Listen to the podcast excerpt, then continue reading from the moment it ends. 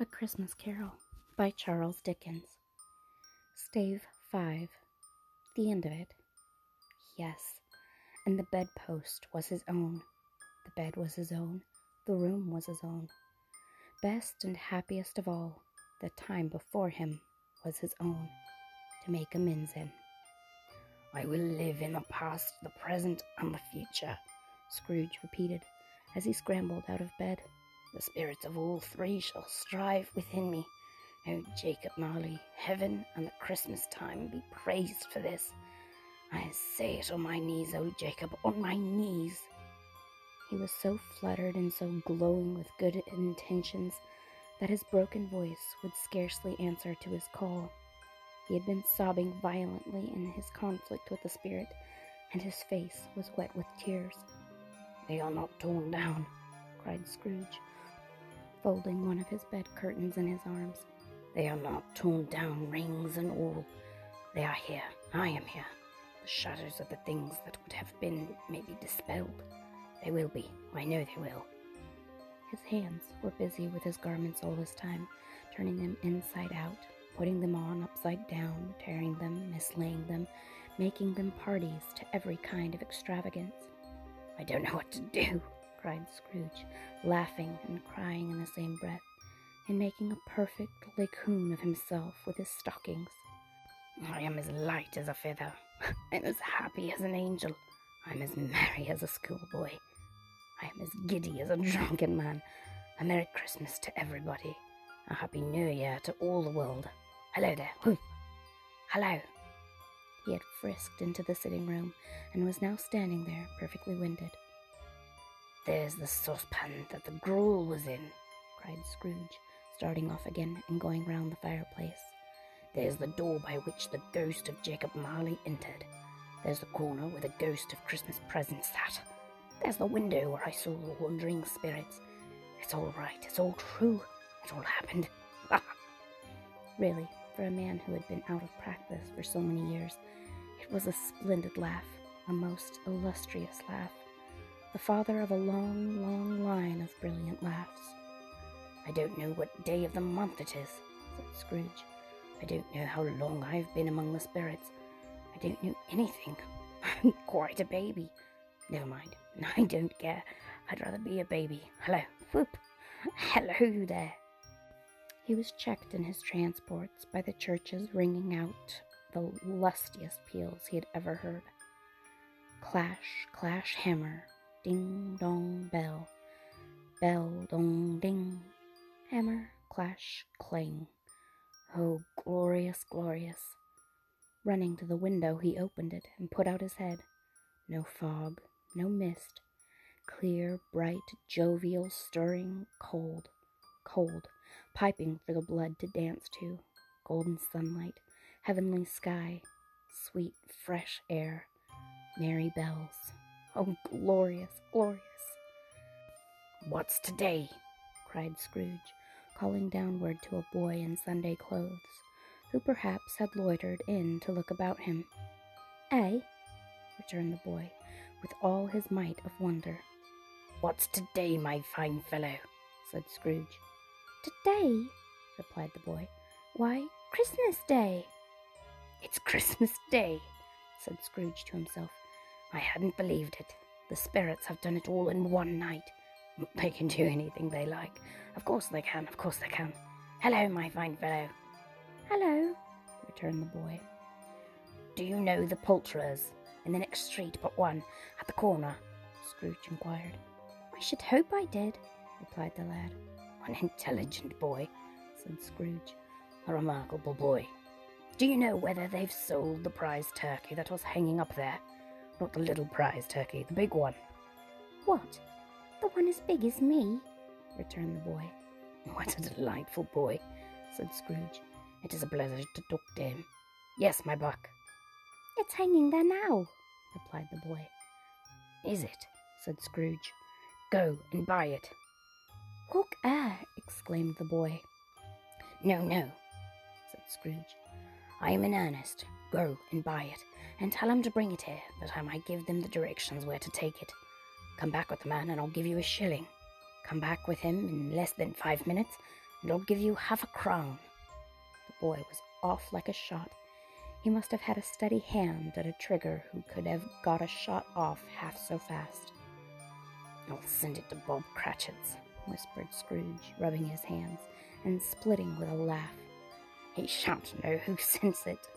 It's twice the size of Tiny Tim. Joe Miller never made such a joke as sending it to Bob's will be. The hand in which he wrote the address was not a steady one, but write it he did, somehow, and went downstairs to open the street door, ready for the coming of the poulterer's man. As he stood there waiting his arrival, the knocker caught his eye.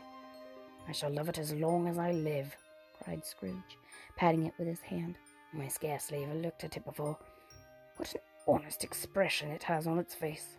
It's a wonderful knocker. Ah, here's the turkey. Hello, whoop! How are you? Merry Christmas. It was a turkey. He never could have stood upon his legs, that bird. He would have snapped 'em short off in a minute, like sticks of sealing wax. Why, it's impossible to carry that to Camden Town, said Scrooge. You must have a cab. The chuckle with which he said this, and the chuckle with which he paid for the turkey, and the chuckle with which he paid for the cab, and the chuckle with which he recompensed the boy, were only to be exceeded by the chuckle with which he sat down breathless in his chair again, and chuckled till he cried. Shaving was not an easy task, for his hand continued to shake very much, and shaving requires attention, even when you don't dance while you are at it.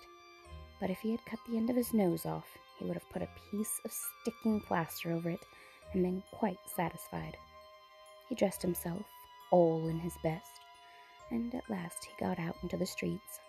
The people were by this time pouring forth, as he had seen them with the ghost of Christmas present, and walking with his hands behind him, Scrooge regarded every one with a delighted smile. He looked so irresistibly pleasant, in a word, that the three or four good humored fellows said, Good morning, sir. A Merry Christmas to you. And Scrooge said often afterward that of all the blithe sounds he had ever heard, those were the blithest in his ears. He had not gone far when, coming on toward him, he beheld the portly gentleman who had walked into his counting house the day before, and said, Scrooge and Marley's, I believe. That sent a pang across his heart to think how this old gentleman would look upon him when they met but he knew what path lay straight before him, and he took it. My dear sir, said Scrooge, quickening his pace, and taking the old gentleman by both his hands. How do you do? I hope you succeeded yesterday. It was very kind of you. Merry Christmas to you, sir. Mr. Scrooge? Yes, said Scrooge.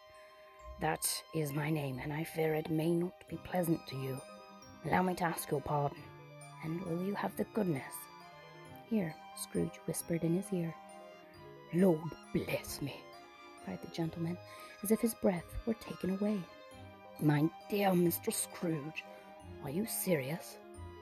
If you please, said Scrooge. Not a farthing less. A great many back payments are included in it, I assure you. Will you do me that favor? My dear sir, said the other, shaking hands with him, I don't know what to say to such magnif- don't say anything, please, retorted Scrooge. Come and see me. Will you come and see me? I will, cried the old gentleman, and it was clear he meant to do it. Thank ye, said Scrooge. I am much obliged to you. I thank you fifty times. Bless you. He went to church and walked about the streets, and watched the people hurrying to and fro, and patted the children on the head and questioned beggars, and looked down into the kitchens of houses and up to the windows, and found that everything could yield him pleasure. He had never dreamed that any walk, that anything, could give him so much happiness. In the afternoon, he turned his steps towards his nephew's house.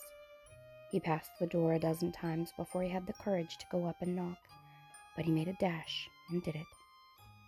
Is your master at home, my dear? said Scrooge to the girl. Nice girl, very.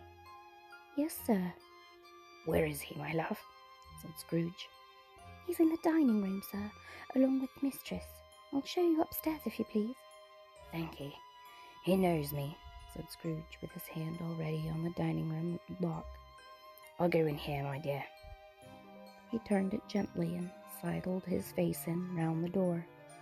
They were looking at the table, which was spread out in great array, for these young housekeepers are always nervous on such points and like to see that everything is right. Fred, said Scrooge.